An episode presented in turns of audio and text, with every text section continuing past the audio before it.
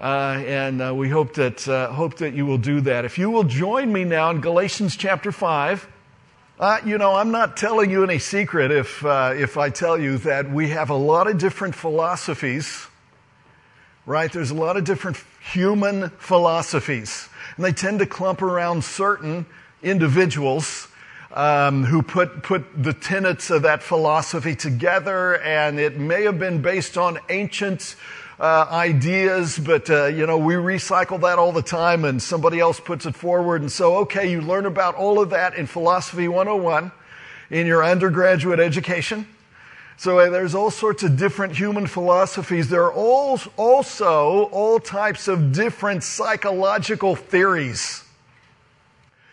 And so the world, the lost world, is constantly trying to find out how to get unstuck and how to get over how they feel and the mess they are in and what happened to them. There's, so, there, so every year there's something new to try, some new way of counseling people, some new therapeutic aspect dealing with trauma or addictions or something else. So as we have been considering the Holy Spirit, we're going to come on a couple of weeks, this being one that really gives you the answer.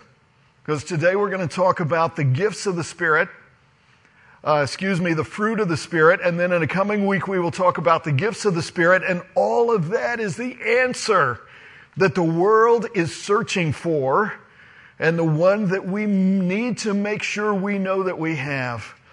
So if you'll turn with me to Galatians chapter 5, I think that this is a passage that ought to be more familiar to us than it is today. So much so that I'm heading into this as a survey this morning, a survey. Really, I need to do a separate study on these nine fruits of the Spirit, but for today, a survey is going to have to do. And Paul leads us into this by taking us to a church that was in danger of becoming an endangered species. I mean, this church, they were in danger of going extinct as a body of believers, and the reason they were going in this wrong direction had so much division and fighting and nipping at each other all the time was because of a misunderstanding of the basics of the spiritual life. So the Galatians were the bad boys of the Bible. Almost every epistle Paul writes to every church in the New Testament, he thanks God for them. Not so with the Galatians. They were OG. Old Galatian. I mean, they were old gangsta. And, and many of them thought, you know, if we just set up the right rules, you know, the family rules, that, you know, kind of like the mafia, these, this is what we go by well then okay that'll that'll work for the christian life. And uh, we while there is a spiritual discipline we call discipleship it is not rules that power the christian walk. So in this classic passage paul is telling us how the normal christian life really works. And this is muy importante because here's my thesis for today's study. A relationship with the Holy Spirit is always seen in the victory that He brings to your life. So I need you to know today that Jesus is the perfect example of that victory. The Holy Spirit is the only source but I want us to start in verse 16 because I'd like to give us in this survey 35,000 foot flyover, the complete picture. And verse 16 of Galatians 5 says, This I say then, walk in the Spirit, and ye shall not fulfill the lust of the flesh. If you live in freedom, if you are born again, if you are animated by the Spirit, then you will feed on that and bear fruit, and you will not feed the compulsions of self and selfishness and narcissism. And you can choose today to be led by the Holy Spirit and escape an erratic existence. And you do not get that answer in any psychology or in any philosophy. And until then, here, here's you. I'll show you you. Look at verse 17. For the flesh lusteth against the spirit, and the spirit against the flesh. And these are contrary the one to the other, so that you cannot do the things that you would. And since you're not yet feeling me and Paul like I need you to, can I give you an experiential explanation of two opposing realities? Are you saved? Have you become a Christian by being born again? Have you, have you given your life to, have you said, you know, Jesus, I give you control so that God puts you in Christ and puts the Holy Spirit in you?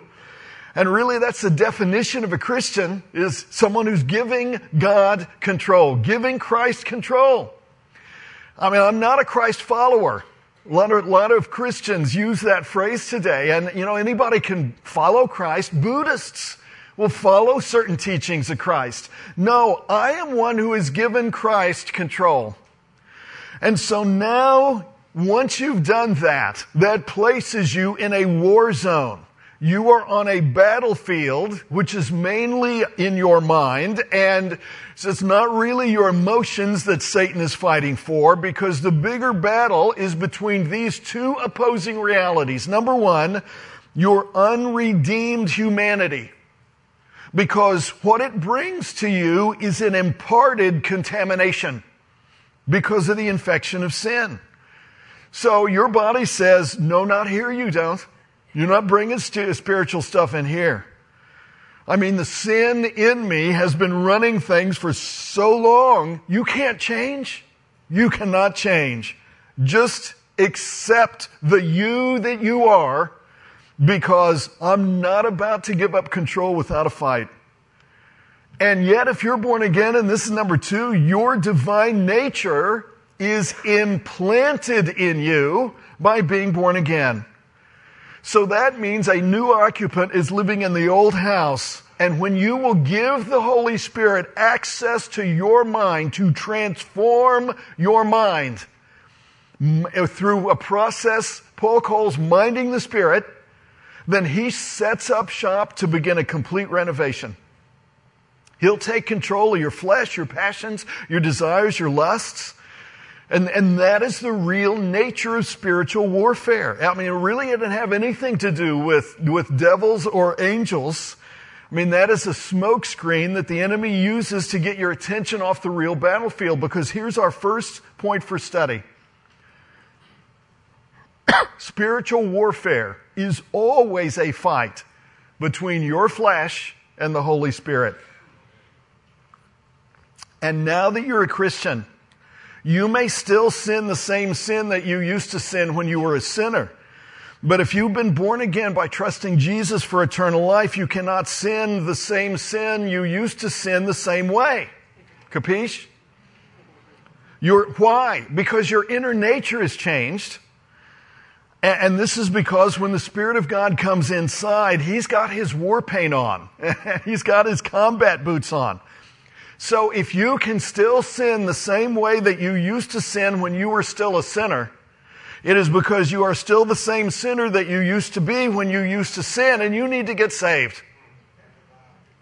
The prime thing that the Holy Spirit does is let you know He is holy because that is His adjective and that is what He shares with you.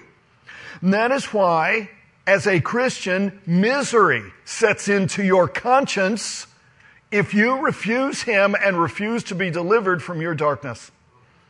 Your life is like a football game. You got another team opposing you. It's the flesh and the spirit, and you don't score every down, but you know what? You don't need to in order to win. The team captained by the flesh tries to keep you from making forward progress and so if sin gets in its, in, in, in, you know, in, in the way and, and for, you know, you feel benched, you are tackled in the backfield, many of us experience not being able to maintain our line of scrimmage. So we look up and all of a sudden we're, we're five yards in the hole and, and the flesh won that down. But God says you now have a coach, a new coach on the inside opposing sin's control. So, you know, in football, you have what can be called a pulling guard. Now, that's what I liked to play, uh, you know, when I was in high school and played football for a minute.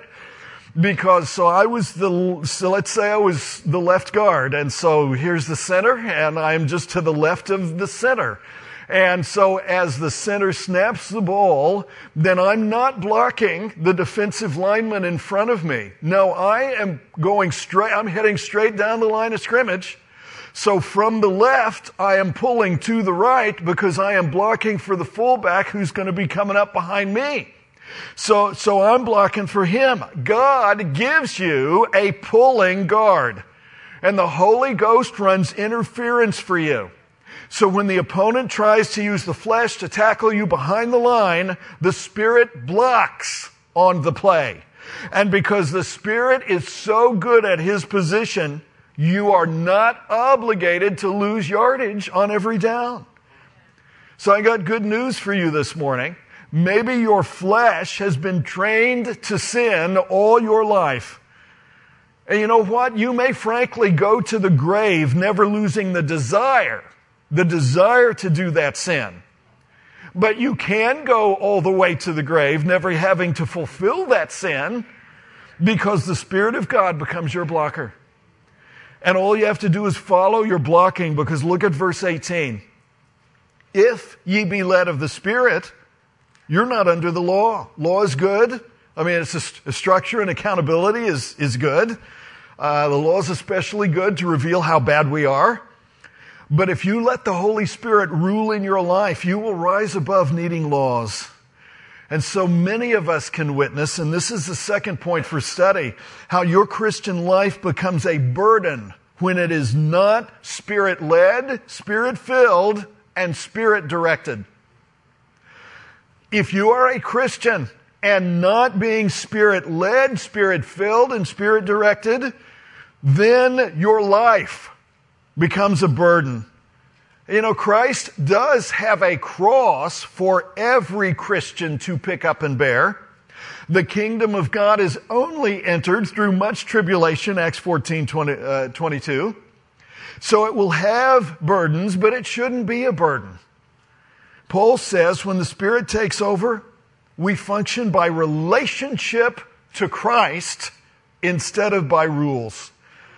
That's why you need the Holy Spirit in your life in order to produce fruit. And if you go back to chapter 3, verse 1 of Galatians, Galatians 3 1, I mean, Paul calls them out. Oh, foolish Galatians, who hath bewitched you that you should not obey the truth? I mean, you, before whose eyes Jesus Christ hath been evidently set forth, crucified. Among you, I mean, I, I preached that to you. I taught that to you. I showed you. I preached Christ and Him crucified. Did somebody put a hex on you? Have you taken leave of your senses? You are going off the rail on the crazy train with Ozzy because it is obvious that you no longer have a crucified Christ in focus and a crucified life working on your behalf. So his sacrifice on the cross was set before you certainly and clearly as to what it would do and what, what, what, what it enables you to do. But yet many of us are faltering because we're trying to do in our own might what only God is mighty to both will and do through us. And we need to be looking to the strong one for our strength, like Job 9 verse 19 says. So what is the nature of the Spirit's work in your life? Well, okay, verse 19. Let's start with the contrast. Let's look at the opposing, the, the negative um, of, in this picture. Verse 19. Now the works of the flesh are manifest in other words, you can know whether or not you are a spiritual or a fleshly Christian. You can tell. You don't have to wonder after today. Walking in the Spirit is not guesswork. Paul lists three categories for us of things which illustrate life in the flesh. The first classification has to do with morality and regards sensual sins. Look at verse 19. Which are these? Adultery, fornication, uncleanness, lasciviousness. Now, in all of Paul's vice lists, anywhere in the New Testament, adultery is always on the cover of the catalog because that is the favorite indoor sport of Gentiles. So, Paul says, look, you're in the flesh when you're doing these things. Adultery and fornication, they, they're only done externally in relationship to somebody else. But uncleanness can be privatized and, and a personal struggle. Lasciviousness means you've gone full skank.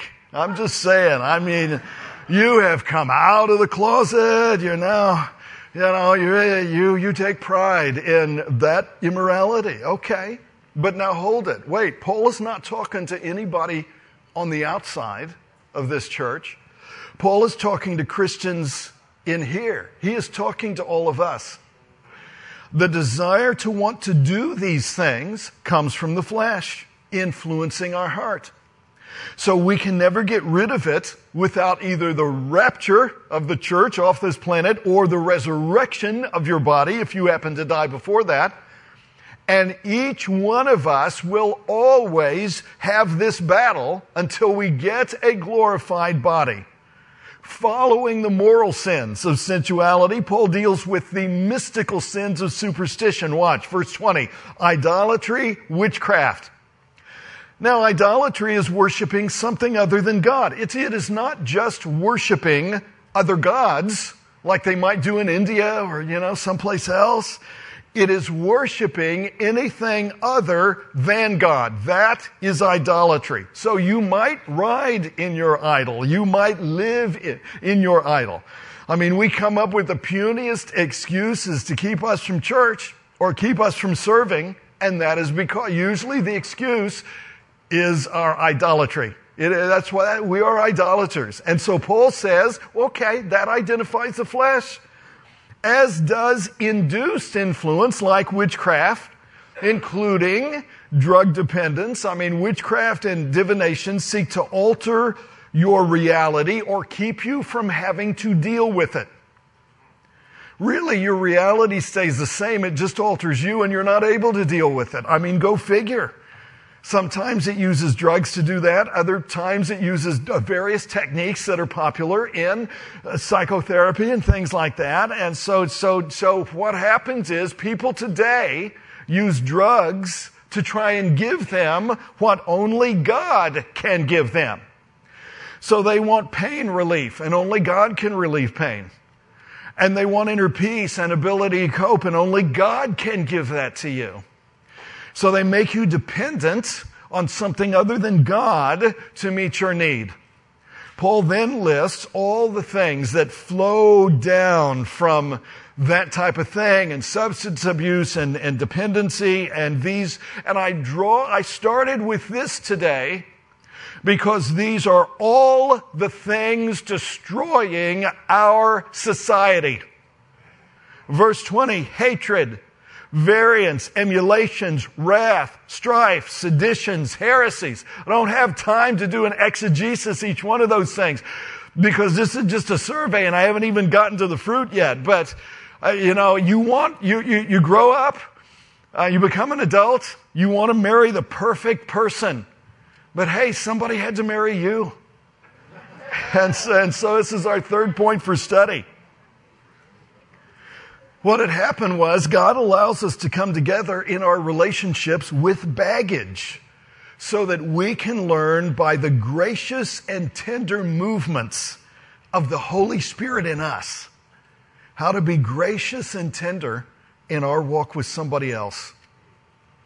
So Paul is describing the Galatians, but he's describing us, and he goes from the moral and the mystical or religious kind of sins to the mutually subversive sins which affect our society. Verse 21, envyings, murders, drunkenness, revelings, and he says such like, such like, because the flesh evolves on you and it evolves in its permutations. And so this isn't an exhaustive list, but it is obvious what kind of life develops from you being in the flesh and trying to get your way all the time. Verse 21, of the which Paul said, says, I tell you before. So I'm warning you in advance, even as I also have told you in time past, that they which do such things shall not inherit the kingdom of God. And here's all that means, and this is our fourth point for study. Christians who follow the flesh will not get rewarded as full participants in Christ's kingdom. No saved person can get unsaved, so no believer ever loses their salvation once they become a Christian. They're born again. They don't get unborn. That cannot happen. So you're in the kingdom, but you may not get the inheritance that belongs to you as you know, you may not get to rule with and reign with Christ, although you will be in the kingdom. That is why John says in 2 John, the eighth verse of 2 John says, Look to yourselves that we lose not those things which we have wrought, but that we receive a full reward. So it is possible for you to lose a full reward even after there's something you should have been rewarded for. So Paul now makes his contrast. We're now ready for true spirituality. Verse 22. But the fruit of the Spirit. So the flesh is evident, but the Spirit's also in evidence. So in verse 19, he calls it the works of the flesh, but now in verse 22, he calls it the fruit of the Spirit.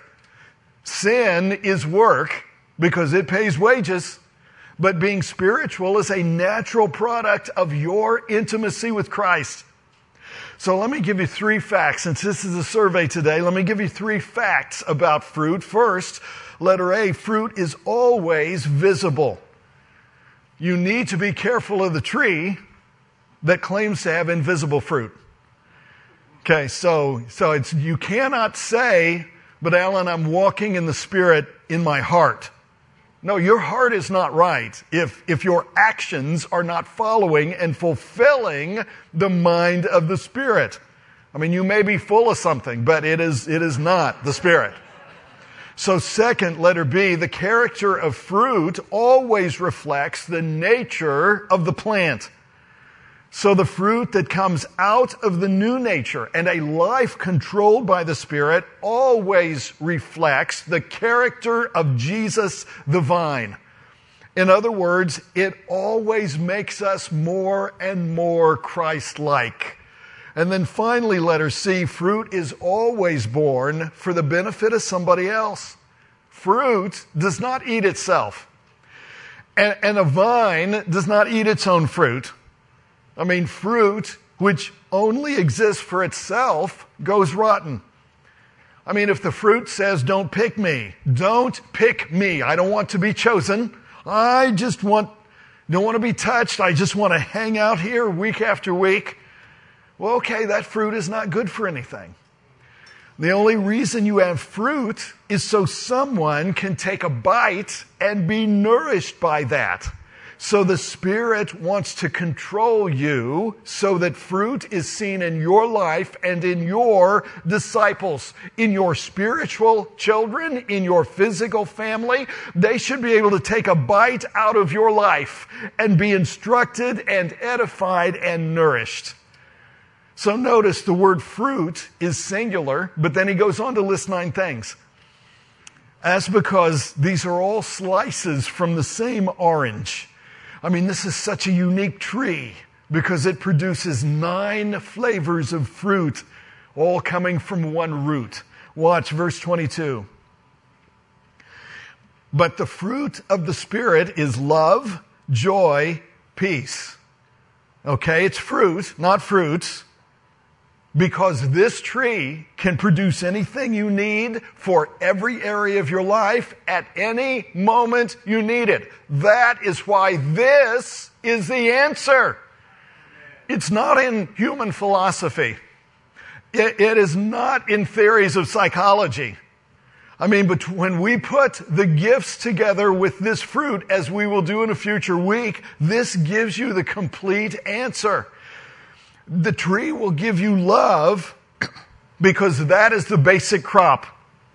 It will give you joy because that's love enjoying itself. It will give you peace because that's love being content with itself.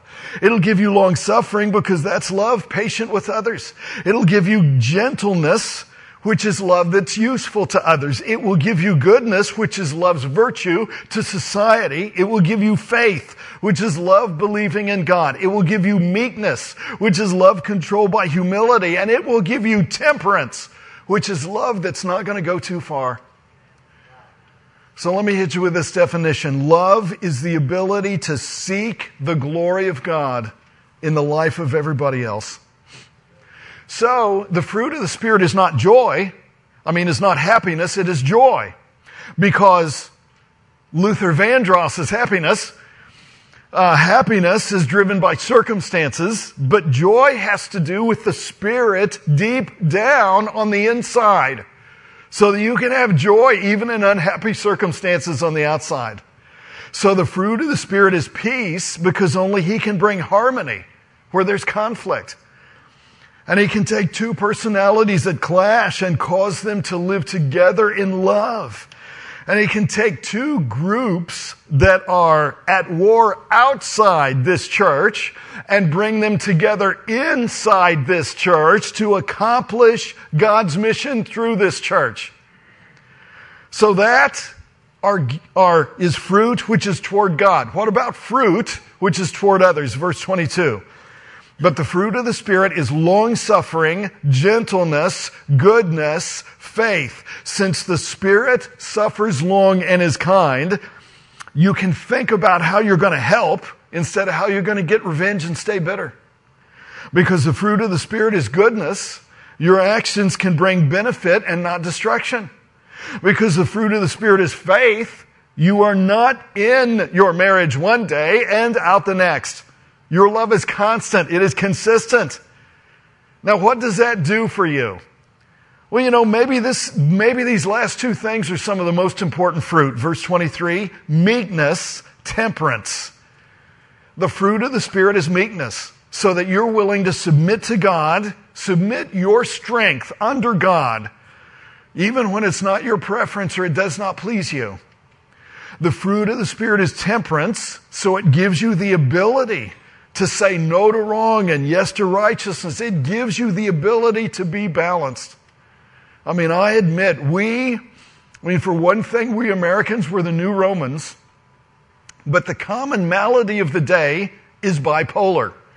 Everybody in America is bipolar.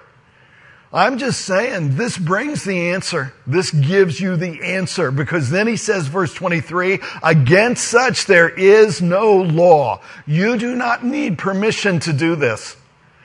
This is the law of the Spirit.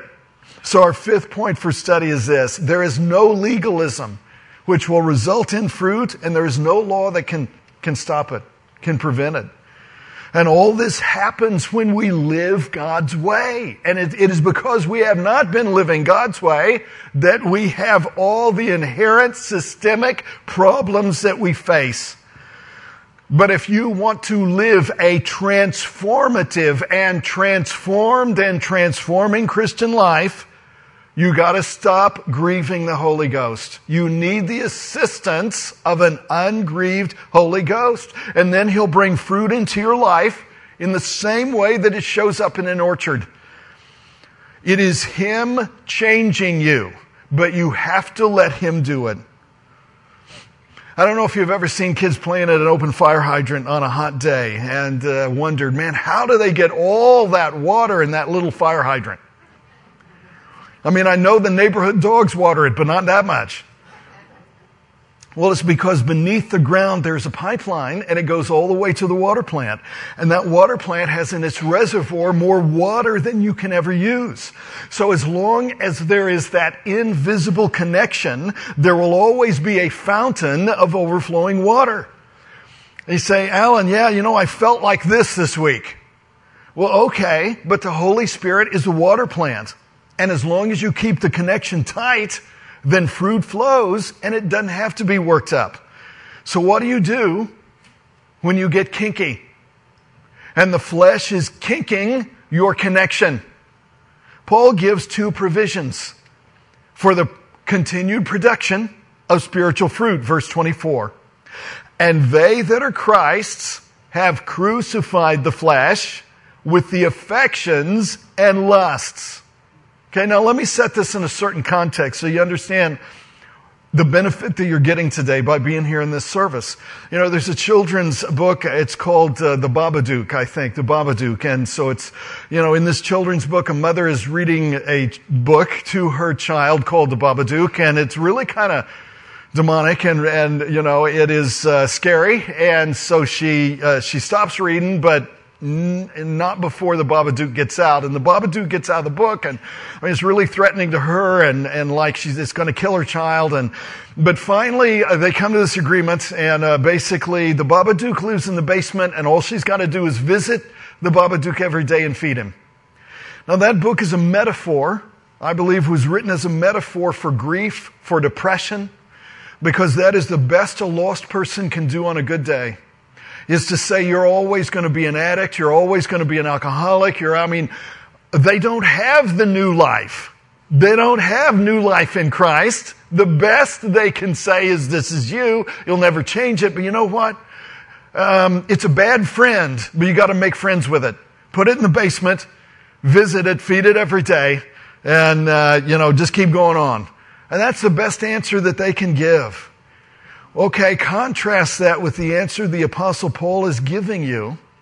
Because being crucified in Christ puts you in contact with the supply. And so the first key connection is crucifixion. Now, Paul says that's God's part. Galatians 2:20, you are crucified in Christ because you can't crucify yourself. But after that, you've got to mortify your members, which are crucified. So there is a second thing, which is not what God does, it's what you have to do. So the water goes in pure from God's side. How do you make a solid connection on your side? Well, not by crucifixion, but by cultivation. Look at verse 25. If we live in the Spirit, let us also walk in the Spirit. Since Christ is the life that we have, make sure that you do not hold it just as an idea in your head or a sentiment in your heart. You need to work out your own salvation, as Paul says in Philippians, with fear and trembling. Work its implications out in every detail of living. And you do that by walking, by following the Spirit. So here is how to cultivate fruit so that you can walk out what you are working out and walk in the Spirit. Number one, walking means you're going someplace and you know where you're going. I mean, be careful of people who say they're walking, but they're never moving. Okay, they're never moving spiritually. They're never growing. Because walking assumes you have a destination and you are progressing toward it. Number two, walking means you're moving continually. I mean, a baby tries to get up, it's unstable, it falls down, but it gets back up again. And, and as a matter of fact, we think something's wrong if a baby does not get back up and learn how to walk. So walking is natural to life, falling is natural to walking. But some of you are being held hostage by what happened to you at age five. Or uh, attachment issues. Or somewhere in the past. Or some trauma. Or some abuse. And you need to de- determine that it will not hold you hostage after today. Because if it does, you are walking in the flesh.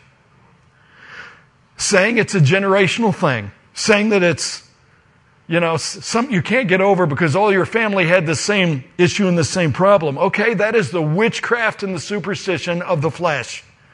Now, I'm not denying that the trauma happened to you, but I'm saying that if you are saved, you cannot deny that it happened in the providence of God. So, final point for study is this the fruit of the Spirit is guaranteed, but it is not automatic. Some of you say you want to grow, but you're hanging out with people who are going backwards. I mean, they're going the opposite direction. You are going to have to develop strong relationships with a discipler uh, that will produce growth. You're going to have to develop those relationships in ministry with other people. I mean, fruit won't just fall off the tree if you are spending Sunday at Bedside Baptist or Lakeside Lutheran or mattress Methodist. I'm just saying. Number three, walking means you are moving independence. It means you're placing your total weight one foot at a time. It means you're resting back on something that's holding you up and then you're pushing back against that solid foundation to propel yourself forward. You say, Alan, how do I know if I'm dependent and not independent? If it means I'm moving in dependence on someone else, how do I know I'm being dependent on the Holy Spirit and dependent on God? And the simple answer to that is prayer. How much do you desperately cry out to God? And you know, in addition to being the Sunday before Veterans Day, this is also International Prayer for Persecuted Christians Day. And if uh, you follow me on Instagram uh, or on Facebook and you take a peek at my story uh, that I'll put up daily on uh, Instagram, uh, you'll notice I've been putting some things up about uh, specific individuals that can be prayed for and what they're going on in persecution in other parts of the planet none of us here in America goes through enough suffering in our lives to really be desperately dependent because of that, because of persecution or because of that suffering. That means you're going to have to cultivate this fruit from the seed up. Because if God is added to the plant later, the tree's just going to be barren. Galatians 6 verses 7 to 9 say, Do not be deceived. God is not mocked. For whatsoever a man soweth, that shall he also reap. For he that soweth to his flesh shall of the flesh reap corruption. Boy, ain't that true. But he that soweth to the Spirit shall of the Spirit reap, reap life everlasting. And let us not be weary in well doing, for in due season we shall reap if we faint not every head bowed, every eye closed. You know, the hope that I offer you today is the hope that no one else gives. Psychology, counseling, therapy does not give you the hope that you can ever change, that really inside you can ever be a different person, that your personality can change. Today, God is offering you that hope. And I there, you know, know there are most of us who have sown bad things in the past, even after we got saved, even as Christians. Uh, we've cultivated habits and perspectives and lifestyles which damage us. One thing is for sure. You can't change what you've already sown. But what you can do now, what you've heard today, is that you can plow up the field and you can start sowing new seed. The Holy Spirit knows how to plow. And He knows how to turn over the soil so you can cultivate new seed in your life. And even though we cannot change the bad harvest, you can turn that crop under. You can plow new ground by God's Holy Spirit. Call on the Spirit of God right now for His power, for His enablement to walk. I mean, are you even saved? Have you been born again? You, you can do that by giving Christ control. I mean, you need to repent. That means you change your mind about sin. You change your mind about the Savior. You change your mind about what God has said about how you can be saved.